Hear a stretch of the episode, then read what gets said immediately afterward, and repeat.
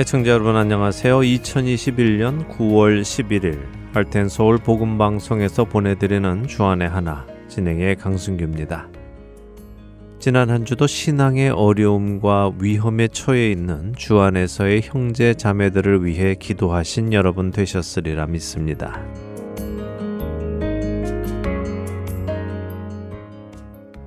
오늘 주안의 하나 일부에는 몇 가지 전달 사항을 좀 말씀드리려 합니다. 먼저 전달해 드릴 말씀은요. 매사추세츠주 벌링톤 지역 H마트에 저희 할텐 서울 복음 방송 CD를 배치해 주시고 관리해 주실 동역자를 찾고 있다는 소식입니다.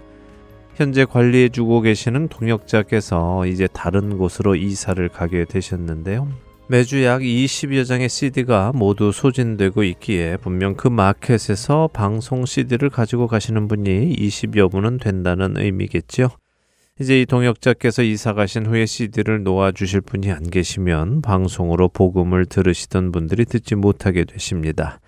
이 방송 들으시는 분 중에 매사추세츠 벌링턴 지역 3 콩코드 로드에 위치한 H마트에 복음 방송 CD를 전달하여 귀 있는 자들에게 생명의 말씀을 전하는 귀한 사역을 감당해 주실 동역자가 계시면 사무실 전화번호 602-866-8999로 연락 주시기 바랍니다. 또한 그동안 수고해 주신 동역자님께도 진심으로 감사드리고요. 새로운 곳에 이사 가셔서도 하나님께서 만남의 복을 주셔서 그리스도인으로 또한 복음의 전달자로 살아가시도록 은혜 주시기를 기도드립니다. 수고하셨습니다. 첫 찬양 함께 하신 후에 다음 이야기 전해드리겠습니다.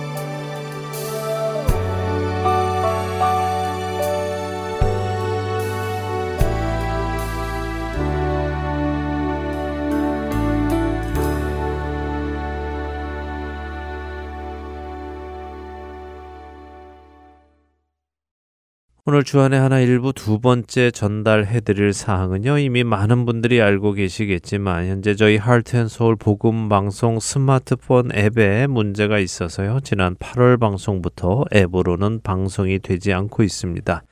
7월까지 방송만 앱으로 들으실 수 있는데요. 현재 앱 제작 회사에서 여러 방면으로 수정을 위해 노력하고 있지만 큰 진전이 없이 시간이 흘러가고 있습니다. 그래서 여러분들 중에 CD가 필요한 분들은 CD를 신청해 주시면 저희가 CD를 보내드리도록 하겠습니다. 그리고 컴퓨터 사용이 용이하시거나 스마트폰을 잘 사용하실 수 있는 분들은 인터넷 홈페이지 www.heartandsoul.org에 방문하셔서 방송을 들으실 수 있고요. 또 팟캐스트를 통해서도 방송 들으실 수 있습니다. 어, 저는 개인적으로 요즘 팟캐스트를 통해서 방송을 듣고 있는데요. 스마트폰 앱으로 들을 때와는 또 다른 좋은 점도 있더군요. 스마트폰 앱은 한 프로그램 한 프로그램 따로 듣는 장점이 있는 것에 비해 이 팟캐스트는 그 한 주의 방송이 연결되어서 쭉 재생이 되어서 편안히 들을 수 있어 좋더군요. 팟캐스트 듣는 방법을 잠시 소개해 드리겠습니다. 먼저 아이폰 사용자분들은요, 모든 아이폰에 이미 팟캐스트 앱이 설치가 되어 있습니다. 그렇기에 팟캐스트, 영어로는 PODCASTS라고 써 있는 앱을 여신 후에요. 돋보기 표시가 있는 그 안에서 하트앤소울을 검색하시면 하트앤소울 복음 방송이 날짜별로 그리고 각 부 순서별로 나옵니다. 선택해서 들으시면 됩니다. 아이폰이 아닌 삼성 전화기나 그 외에 안드로이드 폰을 사용하시는 분들은 구글 플레이 스토어에 가셔서 먼저 팟캐스트 플레이어라는 앱을 다운 받으셔야 하는데요. 플레이 스토어 검색창에 팟캐스트라고 영어로 PODCASTS로 검색을 하시면요. 팟캐스트 플레이어와 팟캐스트 홈이라는 앱이 나옵니다. 그 중에 팟캐스트 플레이어를 다운 받으신 후에 앱을 여시고 마찬가지로 돋보기 표시가 있는 찾기 란에서 하트앤소울을 검색하시면 방송이 날짜별로 그리고 각 부별로 나옵니다. 선택해서 들으시기 바랍니다. 방송이 다운로드도 가능하기에요. 와이파이가 있는 지역에서 다운받으신 후에 인터넷이 없는 곳에서도 들으실 수 있으니 잘 사용해 보시기를 바랍니다. 설치에 도움이 필요하신 분들 전화번호 602-866-8999로 문의해 주시기 바라고요. 저희 스마트폰 앱이 빨리 다시 복구가 될 수 있도록 기도를 부탁드립니다.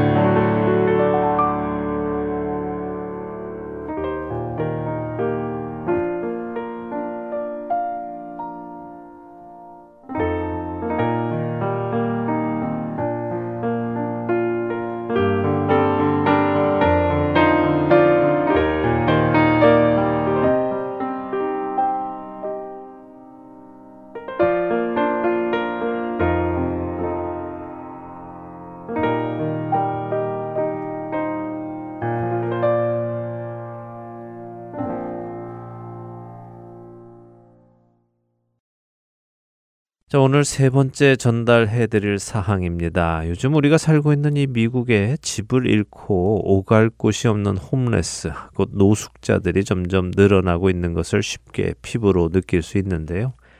저는 이곳 아리조나로 이주하기 전에 샌프란시스코에서 오래 살았고요. 특별히 다운타운에서 일을 해서 참 많은 노숙자들을 보았었습니다. 근데 이곳 아리조나로 이사를 온 후에는 노숙자 보기가 참 힘들다 했었지요. 아마도 더워서 그렇지 않은가 생각했었는데요. 근데 이렇게 더운 아리조나에도 노숙자들이 차츰차츰 늘더니 이제는 어디를 가나 쉽게 노숙자들을 볼 수 있게 되었습니다. 아무래도 경제가 좋지 않으니 집을 잃게 되는 사람들이 많아진 것이 아닐까 싶습니다. 특히 지난해 코로나 이후로 노숙자들이 더 많이 늘어난 것 같은데요. 이곳 아리조나 특히 저희 할텐 서울 복음 방송 사무실 주변에도 노숙자들이 참 많이 늘어나서 이제는 지역에 문제를 일으킬 정도가 되었습니다. 사실 그동안은 이곳 사무실을 두드리는 노숙자들에게 물이나 먹을 것도 나누어 주고 그들의 사연도 들어주고 또 선체로 그들을 위해 기도해 주고 말씀도 나누고 했었는데요. 요즘 저희 사무실 주변에 모여드는 노숙자들은 그렇게 도움이 필요한 노숙자라기보다 노숙자의 삶을 즐기는 것처럼까지 보이는 사람들이 많습니다. 낮에는 옹기종기 모여서 마약을 하고 또 마약에 취해 잠을 자고 이런저런 물건들을 서로 가지려고 싸움도 하고 또 산더미 같은 쓰레기와 아무 곳에나 소변과 대변을 보기도 하고 있지요. 더 위험한 것은 마약을 사고 파는 일이 쉽게 눈에 띈다는 것입니다. 경찰의 도움을 구해도 경찰이 단속을 나올 때 잠시 흩어지지만 다시 모여들어 밤을 새며까지 주변 환경을 어지럽히고 있습니다. 얼마 전에도 이곳 근처에 마약을 파는 현장을 보고 그런 일을 이곳에서 하지 말라고 제가 말을 했다가 많은 욕을 먹고 위협을 받은 적이 있어서 위험하다는 생각이 듭니다. 특히 이곳 하트앤소울 복음 선교회의 봉사자들은 대부분이 여성분들이셔서요.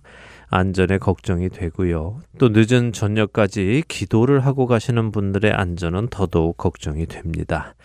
이 지역이 깨끗해지도록 또 우리 할텐서울 복음방송 봉사자들이 안전할 수 있도록 여러분의 기도를 부탁드립니다.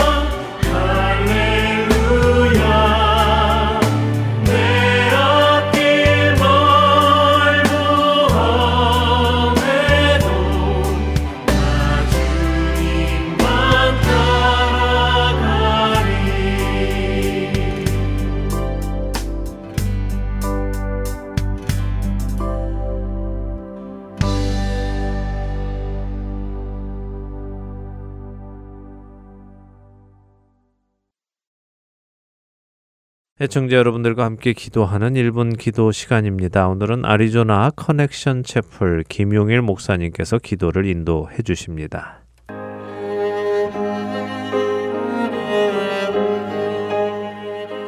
하트앤소울 복음 방송 1분 기도 시간입니다.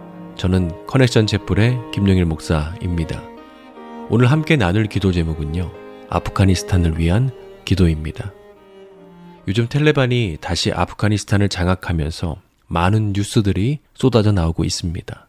아, 그리고 더불어서 저를 포함해서 많은 사람들이 다시금 아프가니스탄을 주목하고 있습니다. 전 세계 기독교 박해 정보를 제공하는 오픈도어의 선교회에 따르면 아프가니스탄은 북한 다음으로 전 세계 2위 기독교 박해 국가입니다. 이러한 많은 박해 속에서도 그동안 선교사님들의 기도와 헌신과 노력으로 그곳에 아름다운 지하 교회들이 세워졌습니다. 아, 특히 코로나 전에는 아프가니스탄의 청년 세대의 부흥이 많이 일어났다고 합니다. 함께 숙식하면서 성경도 배우고 삶도 나누고 그 가운데 헌신자들이 생겨서 아프가니스탄의 크리스찬 지도자들이 되었습니다. 아, 그러다가 갑작스럽게 텔레반의 점령으로 아프가니스탄이 상황이 급작스럽게 또 급박하게 돌아가게 되었습니다. 디 선교사님에 따르면요. 텔레반은 이슬람을 배반하고 크리스찬과 지도자들이 된 사람들을 찾아서 박해하고 있다고 합니다. 기독교인이라는 이유로 집을 빼앗기기도 하고요. 불시에 셀폰을 검사해서 그 안에 성경이나 기독교적인 내용이 있으면 죽임을 당하는 경우도 있다고 합니다. 그래서 많은 사람들이 텔레반을 피해서 비행기를 타고 탈출하거나 걸어서 국경을 넘어갔으나 그렇게도 할 수 없는 사람들은 두려움에 떨며 깊은 산골짜기에 숨어 들어갔다고 합니다. 아, 이 시간 세 가지 기도 제목을 놓고 함께 기도했으면 좋겠습니다. 첫 번째는 아프가니스탄 성도들을 위해서 기도해 주시기 바랍니다. 아프가니스탄 성도들이 하나님을 바라보며 믿음으로 이 어려운 시기를 이겨내고 하나님께서 평안 주시길 그리고 주님께서 이 박해받는 아프가니스탄 성도들을 지켜주시고 두려움에 떨고 있는 그들에게 주님께서 요새가 되어주시고 방패가 되어주시기를 기도 부탁드립니다. 특히 복음의 문이 다시 닫히지 않도록 복음 사역을 위해서도 기도해 주시기 바랍니다. 두 번째는요, 아프가니스탄의 교회뿐만 아니라 어려움에 처한 아프가니스탄의 모든 사람들을 위해서 기도해 주시기 바랍니다. 텔레반은 여성들의 권리를 보호하고 보복하지 않겠다라고 말했지만 다시금 극단적 이슬람 원리주의로 돌아갈 것을 모두 염려하고 두려워하고 있습니다. 아프가니스탄의 약자인 여성들과 어린이들을 위해서 간절히 기도해 주시기 바랍니다. 그리고 텔레반의 억압과 박해로부터 탈출하는 난민들, 나그네들의 여정에 하나님께서 보호해 주시고 공급해 주시기를 기도 부탁드립니다. 더불어 아프가니스탄에도 코비드 환자들이 급증하고 있는 상황인데 의료 체계가 붕괴되지 않고 환자들이 잘 치료받을 수 있도록 기도해 주시기 바랍니다. 마지막 세 번째는요. 기독교 밖의 국가를 위해서도 우리가 함께 기도했으면 좋겠습니다. 이번 아프가니스탄의 뉴스를 접하면서 또 기도하면서 야, 아프가니스탄뿐만 아니라 전 세계 기독교 밖의 국가들이 이렇게 많구나라는 것을 알게 되었습니다. 특히 기독교 밖의 국가 1위인 북한을 위해서 그리고 북한의 지하교회 성도들을 위해서 우리가 함께 기도했으면 좋겠습니다. 함께 기도하시겠습니다.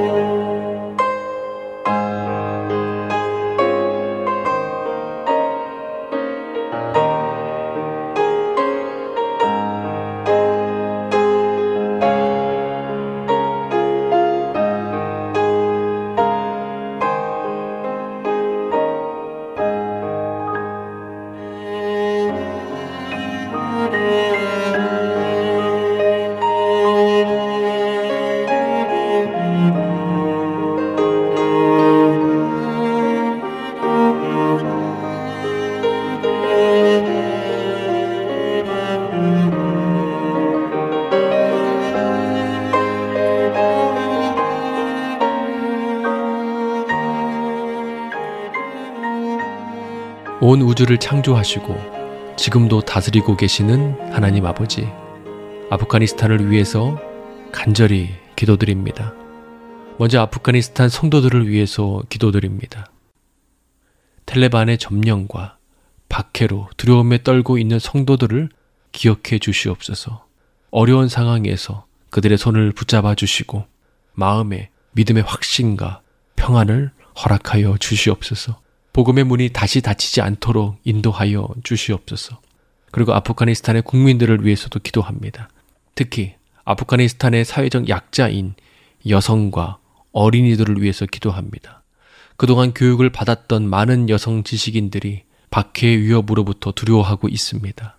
그리고 여성들, 임신부들, 그리고 어린이들이 텔레반의 억압과 박해를 피해서 다른 곳으로 떠나고 있습니다. 나그네 된 그들의 삶을 주님께서 불쌍히 여겨주시고 주님께서 보호해 주시고 때를 따라 돕는 은혜를 주셔서 그들을 공급해 주시옵소서. 아프가니스탄과 기독교를 받게 하는 전 세계 많은 나라들을 주님께서 국률이 여겨 주시고 주님께서 선하게 인도하여 주시기를 간절히 바라며 예수 그리스도의 이름으로 기도드렸습니다. 아멘.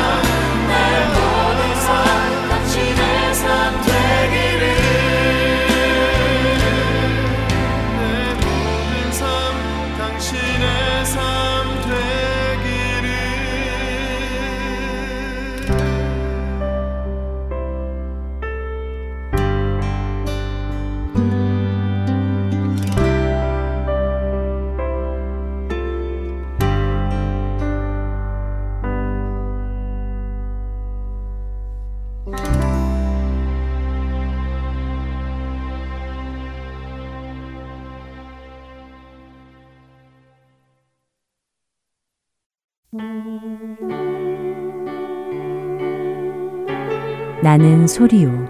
빈들에서 외치는 소리요. 주의 길을 곧게 하라고 광야에서 외치는 자의 소리.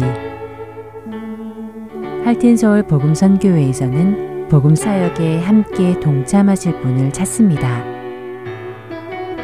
봉사로, 기도로, 후원으로 예수님을 전하고 생명을 구하는 일에 동참하실 분들은 전화번호 602-866-8999로 연락 주시기 바랍니다.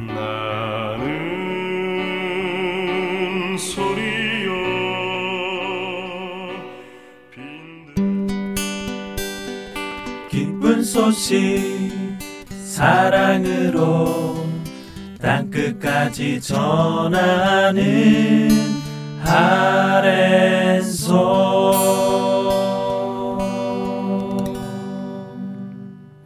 누가복음을 공부하는 시간입니다. 누가의 복음으로 이어드립니다.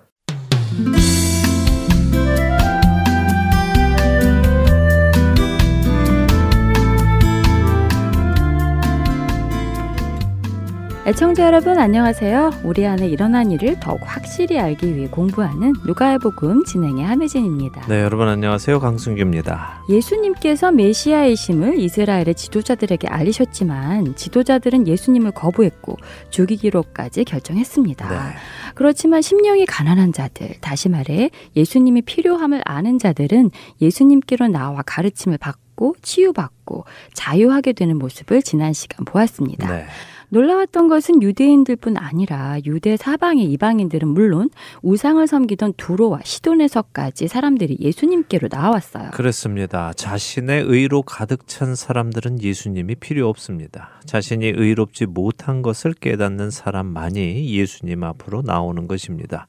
그렇게 나오는 사람들을 향해 예수님은 너희가 복이 있다 이렇게 선언해 주셨죠. 네. 자, 오늘은 이렇게 복이 있는 사람들과는 반대의 사람들을 보도록 하겠습니다. 바로 시작하지요. 누가복음 6장 24절부터 26절 먼저 읽고 이야기 나누겠습니다. 네, 누가복음 6장 24절부터 26절까지 읽겠습니다.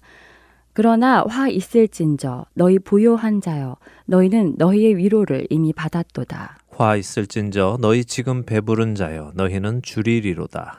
화 있을진저 너희 지금 웃는 자여 너희가 애통하며 울리로다. 모든 사람이 너희를 칭찬하면 화가 있도다. 그들의 조상들이 거짓 선지자들에게 이와 같이 하였느니라. 복과의 반대 개념은 화가 있는 사람들을 말씀하시네요. 네, 화, 재앙이라는 뜻인데요. 히브리어로는 오이, 헬라어로는 오아이라고 합니다. 제가 요한계시록 진행할 때 설명을 드렸던 부분입니다. 이 히브리어 오이이라는 말은요, 한 영혼이 음부에 떨어질 때 내뱉는 비명이라고 하죠. 이제 난 끝이다 하는 의미입니다. 그러나 요한 계시록 때도 말씀을 드렸지만 화가 있을 것이다 라고 하는 말씀의 의도는 화가 있을 것이니 돌이켜라 하는 것입니다. 돌이키지 않으면 화가 있을 것이다 하고 경고하시는 말씀이죠. 자, 이 예수님의 경고의 말씀, 그러나 사랑하시기에 경고하시는 것임을 기억하시며 말씀을 생각해 보죠. 부요한 자가 화가 있다고 하십니다. 어떤 복 있는 자와 비교가 되고 있죠? 어, 그렇네요. 예수님께서 앞서 누가복음 6장 20절에서 말씀하셨던 가난한 자의 복과 비교되는 말씀인데요. 네. 그렇다면 그때 가난한 것이 실제적인 물질의 가난함이 아니라 영적인 가난함을 말씀하신 것이니까 여기 부요함도 마찬가지로 물질적인 부요가 아니라 영적인 부요를 의미하겠네요. 네, 그렇게 보는 것이 옳겠죠. 근데 영적으로 부유하다는 표현은 조금 오해의 소지가 있겠죠. 아, 그렇네요. 영적으로 부요하면 좋은 표현처럼 들리니까 네. 다른 표현을 써야겠네요. 맞습니다. 가난한 것이 자신의 상태고 자기 자신은 스스로 살아갈 수 없는 상태이며 누군가의 도움이 반드시 필요하다는 것을 깨닫는 영적 상태를 의미하는 것이었다면 여기 부유한 것은 자기 자신은 스스로 잘 살고 있다고 생각하기에 누구의 도움도 필요 없다고 생각하는 교만함을 의미한다고 표현하면 될 것 같습니다. 자, 이런 자는 이미 그들의 위로를 받았다고 하시죠. 이들은 남들에게 의롭다고 칭송을 받고 그런 자기 자신을 자랑하며 위로를 받았습니다. 그렇지만 이들이 놓치고 있는 것이 있죠. 바로 하나님의 위로이며 하나님의 칭찬입니다. 자, 두 번째 화 있는 사람은 누구입니까? 배부른 사람이네요. 네. 누가복음 6장 21절에 말씀하신 줄인 자와 비교되는 사람이군요. 그렇죠. 의에 줄이고 목마른 자들과 달리 스스로의 의에 배부른 자들은 결국 그것이 자신들을 채워줄 수 없음을 깨닫고 한없이 줄이게 될 것입니다. 또 세 번째 화 있는 사람이 누굴까요? 지금 웃는 자라고 하시네요. 네. 마찬가지로 누가복음 6장 21절에 나온 우는 자와 비교되고요. 그렇습니다. 21절에 우는 자는 슬픈 일이 있어서 우는 사람이 아니라 나의 죄로 인해 소망 없는 자신을 발견하고 우는 사람이라고 말씀드렸습니다. 네. 여기 웃는 자는 자기 죄를 깨닫지 못하고 스스로 의롭다고 생각하는 교만한 사람 이죠. 마찬가지로 이런 자들 역시 그 의가 자신을 구원하지 못하며 하나님의 의에 도달하지 못함을 깨닫고 애통하며 울게 될 것입니다. 자, 마지막으로 화가 있는 사람은 누구입니까? 모든 사람이 칭찬하면 화가 있다고 하시네요. 네. 6장 22절에 예수님으로 말미암아 사람들로부터 미움을 받고 고통을 받는 사람과 비교되는 사람들이군요. 그렇습니다. 우리는 흔히 우리가 신앙생활을 잘하면 세상에서 칭찬을 받을 것이라고 생각합니다. 네. 그렇지 않습니까? 그러나 그것은 사실이 아닙니다. 신앙생활 잘 하는 것에는 분명 구제나 섬김이 있습니다. 우리가 다른 사람들을 구제하고 섬기고 도울 때 칭찬받습니다. 하지만 우리가 사람들에게 진리를 전할 때 죄를 죄라고 말할 때 이렇게 살아가서는 안 됩니다라고 말할 때 수긍하는 사람도 있겠지만요. 반감을 가지는 사람들도 많습니다. 예수님은 진리만을 말씀하셨지만 이스라엘의 지도자들은 예수님을 거부했습니다. 예수님을 죽이려 했죠. 우리가 세상에 진리를 전할 때 그런 일은 일어납니다. 지금도 그렇지 않습니까? 쉬운 예로 세상은 온통 동성애를 찬성하는 분위기로 휩쓸려 가고 있습니다. 심지어 이제 교회에도 그런 분위기가 많이 들어와 있는 것 같아요. 네, 안타깝게도 그래 보이죠. 네. 많은 교단의 지도자들이 동성애를 죄로 이야기하지 않기 시작한 지가 벌써 오래됩니다. 그러니 성도들이 그 영향을 받는 것은 당연하겠죠. 그런 때에 아닙니다. 동성애는 하나님께서 가증한 것이라고 하셨습니다. 그렇기에 떠나야 합니다. 라고 말하면 어떻게 됩니까? 편협하다느니 사랑이 없다느니 과거에 얽매여 산다느니 하며 미움을 받고 조롱을 받지요. 네. 그런데 이와는 반대로 모든 사람에게 칭찬을 받는다는 것은 무슨 뜻이겠습니까? 죄를 죄라 말하지 않고 진리를 말하지 않으며 그냥 사람들이 원하는 것을 말해주고 동조해주고 살면 사람 좋다는 칭찬을 받겠네요. 네, 맞습니다. 예수님의 말씀을 들어보세요. 그들의 조상들이 거짓 선지자에게 그렇게 했다라고 하시죠. 네. 사람들은 하나님의 책망과 경고를 전하는 선지자들을 미워하고 싫어했습니다. 엘리야 선지자를 미워했고 예레미야 선지자를 미워했고 이사야 선지자를 미워했지요. 대신 그들은 하나님께서 말씀하시지도 않은 평안을 전하는 거짓 선지자들, 부흥과 형통을 전하는 거짓 선지자들을 좋아했습니다.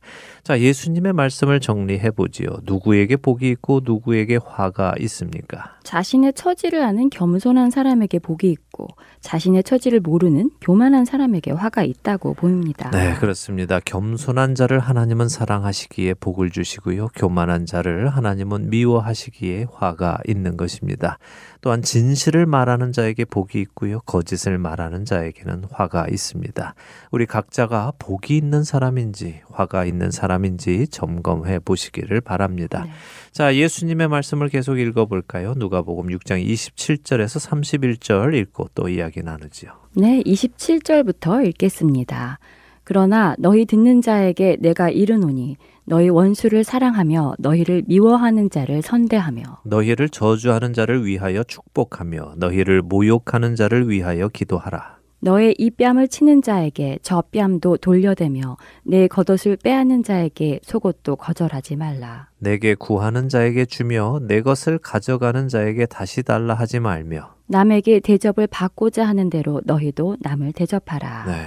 마태복음의 산상수훈의 내용과 많이 비슷하네요. 네, 익숙한 말씀이죠. 네. 예, 우리는 예수님의 이 말씀을 들으면 음. 아우 참 어렵다 하는 생각을 네. 자연스레 하게 됩니다. 그렇죠. 어떻게 이렇게 사나? 이게 가능한가? 하는 생각이 들고요.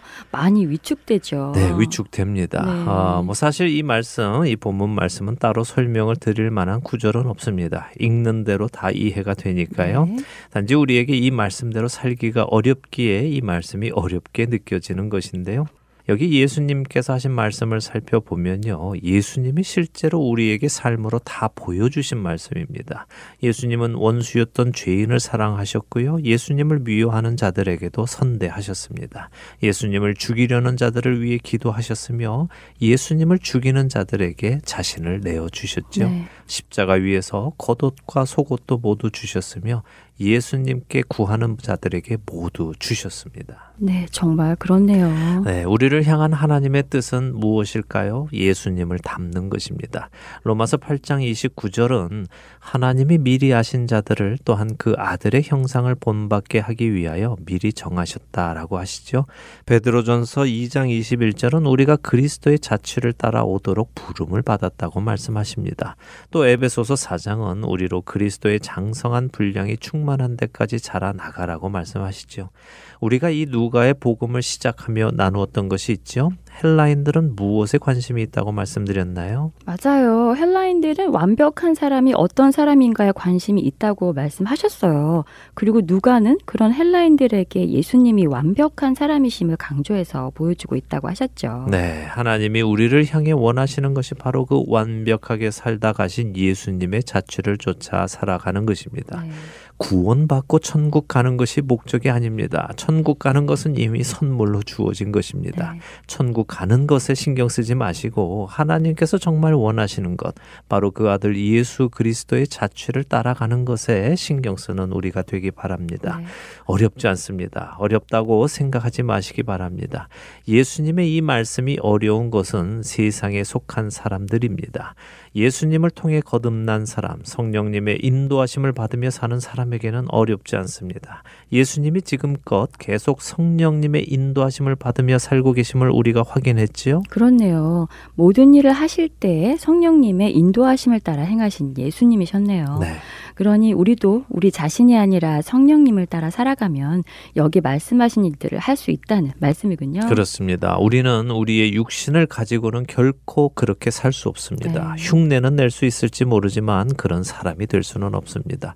성경은 우리에게 성령을 따라 행하라고 말씀하시죠.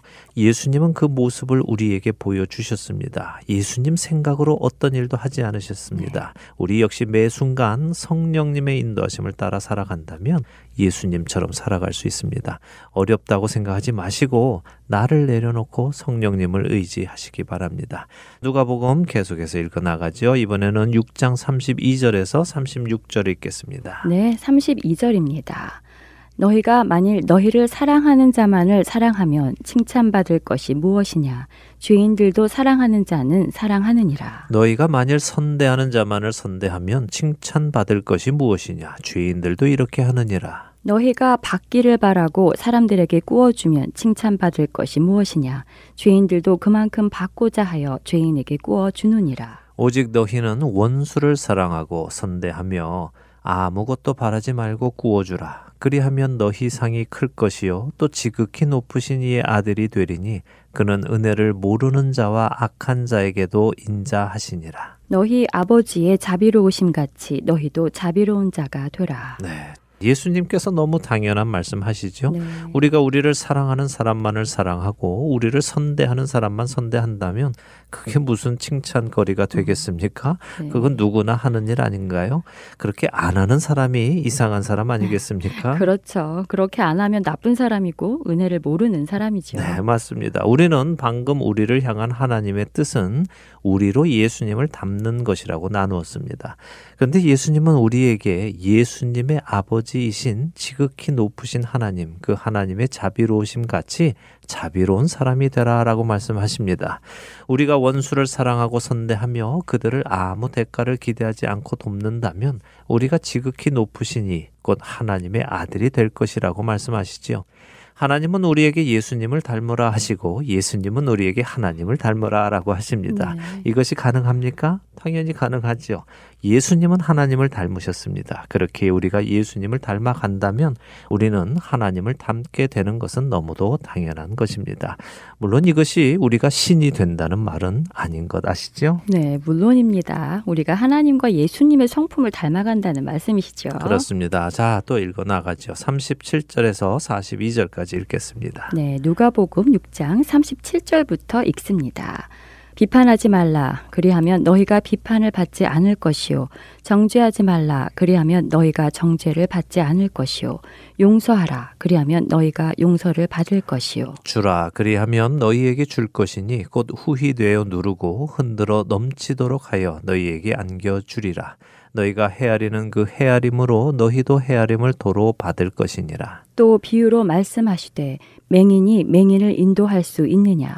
둘이 다 구덩이에 빠지지 아니하겠느냐? 제자가 그 선생보다 높지 못하나 무릇 온전하게 된 자는 그 선생과 같으리라. 어찌하여 형제의 눈 속에 있는 티는 보고 네 눈 속에 있는 들보는 깨닫지 못하느냐? 너는 내 눈 속에 있는 들보를 보지 못하면서 어찌하여 형제에게 말하기를 형제여 나로 내 눈 속에 있는 티를 빼게 하라 할 수 있느냐? 의식하는 자여 먼저 내 눈 속에서 들보를 빼라. 그 후에야 내가 밝히 보고 형제의 눈 속에 있는 티를 빼리라. 자, 이 말씀은 많은 사람들이 오해하고 있는 구절 중에 하나인데요. 어떻게 오해하고 있죠? 남을 비판해서는 안 된다. 남을 판단해서는 안 된다. 네. 이렇게 오해하는 경우가 종종 있습니다. 그래서 남의 잘못이나 죄를 지적해서는 안 되고 그냥 눈 감아 주어야 한다 하고 적용을 하기도 하는데요. 네. 그런 말씀은 아닙니다. 먼저는 비판하고 판단하는 근거가 무엇인가를 우리는 생각해야 합니다. 내 생각을 기준으로 남을 판단해서는 안 된다는 말씀입니다. 41절과 42절에 보면 내 눈에 들보와 형제의 눈 속에 있는 티를 말씀하시죠. 티는 들보에서 나온 조각을 의미합니다. 그렇기에 들보와 티는 같은 것입니다. 그 사이즈만 다를 뿐이죠. 네. 결국은 같은 문제를 가지고 있으면서도 남의 것만 나쁘다고 하는 일을 하지 말라는 말씀입니다. 다른 사람의 판단이나 비판의 근거가 나의 기준이 되어서는 안 되고 또 내가 가지고 있는 같은 문제는 보지 못하며 남의 문제만 보아서는 안 된다는 말씀이군요. 맞습니다. 그러나 성경의 말씀, 곧 하나님의 말씀에 잘못된 것은 우리가 비판하고 판단해야 하지요. 네. 39절에 예수님은 한 비유를 말씀해 주십니다. 맹인이 맹인을 인도할 수 있 느냐? 둘 다 구덩이에 빠진다라고 하시죠. 이 역시 너무 당연한 말씀입니다. 그런데 맹인은 누구를 뜻할까요? 방금 앞서 말씀하신 것처럼 자기 기준으로 세상을 보고 판단하고 비판하는 사람입니다. 자신의 눈 속에 있는 들보는 보지 못하고 형제의 눈에 있는 티를 바라보는 사람이지요. 이런 사람의 말을 듣고 따라가다가는 모두 구덩이에 빠지는 것입니다. 요즘 참 이상한 사람들이 목사의 직함을 가지고 사람들을 혼란스럽게 하고 그들을 구덩이로 인도하기도 합니다. 네. 우리 성도들이 성경의 말씀을 기준으로 모든 것을 분별하여야 할 것입니다. 오늘 누가복음 6장 24절에서 42절까지 읽었는데요. 말씀드린 대로 본문에 이해하기 어려운 말씀은 없습니다. 그 말씀을 우리의 영혼에 넣는 것이 어려운 일이죠. 네. 그러나 오늘 말씀드린 대로 우리의 궁극적인 목적이 예수님을 닮아가는 일이라면 어렵지 않습니다. 그럴 것 같습니다. 우리 삶의 목적이 예수님을 닮아가는 것에 명확하게 정립이 되면 그렇게 되기 위해 집중하며 살아갈 수 있으리라 생각됩니다. 네. 예수님께서 하신 것처럼 성령님을 쫓아 살아가며 말이죠. 바로 그런 이유로 우리 안에 성령님을 보내주셨다고 믿습니다. 아멘. 한 주도 성령님을 따라 살아가는 우리 모두가 되기 바라며 오늘 누가의 복음은 여기서 마치도록 하겠습니다. 네, 한 주간도 예수님을 닮아가시는 여러분 되시기 바랍니다. 다음 주에 뵙겠습니다. 안녕히 계십시오. 안녕히 계세요.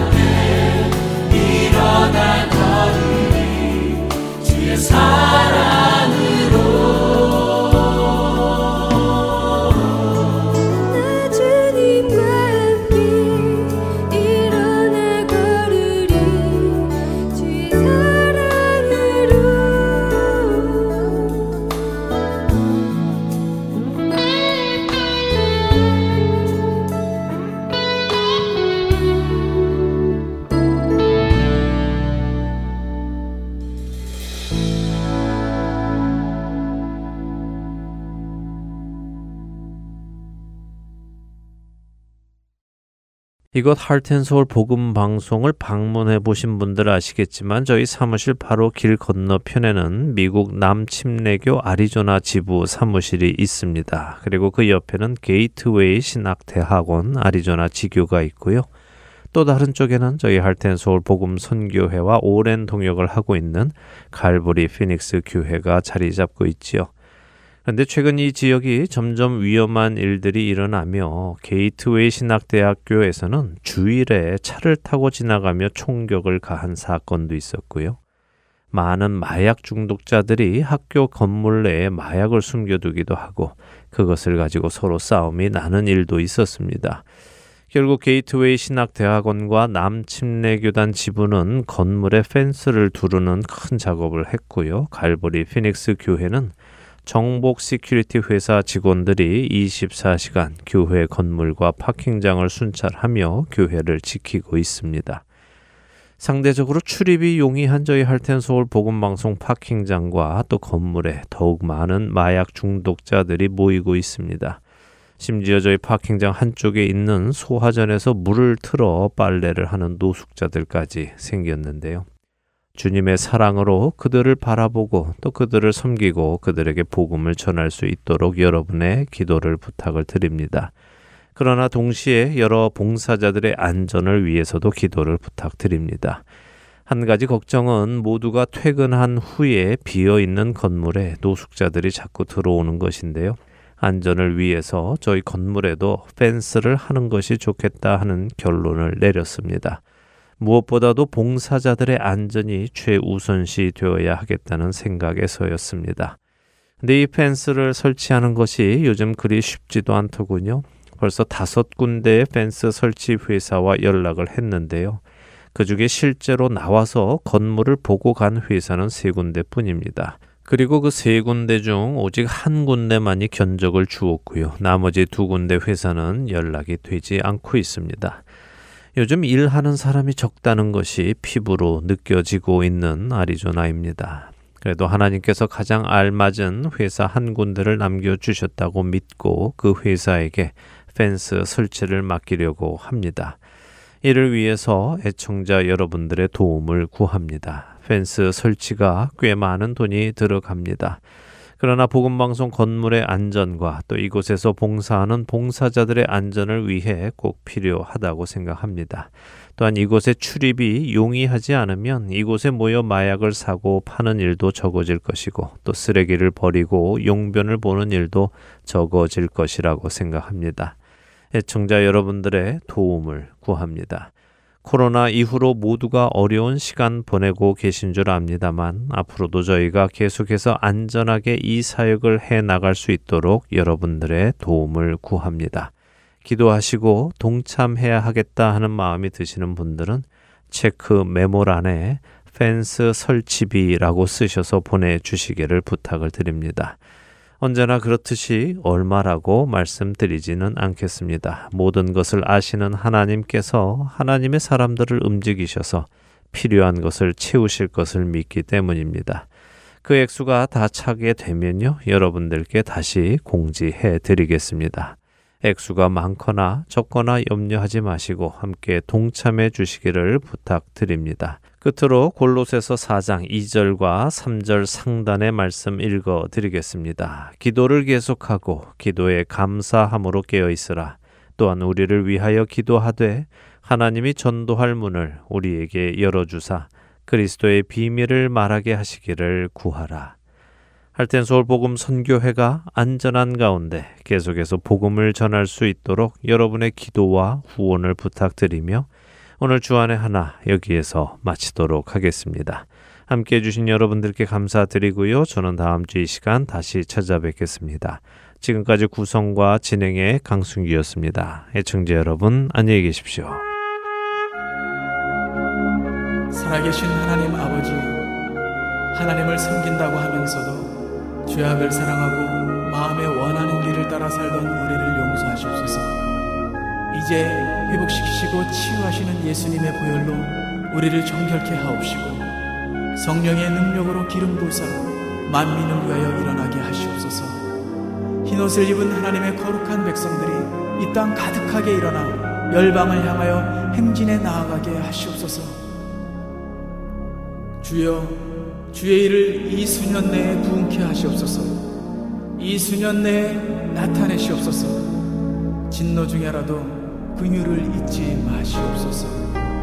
이 땅에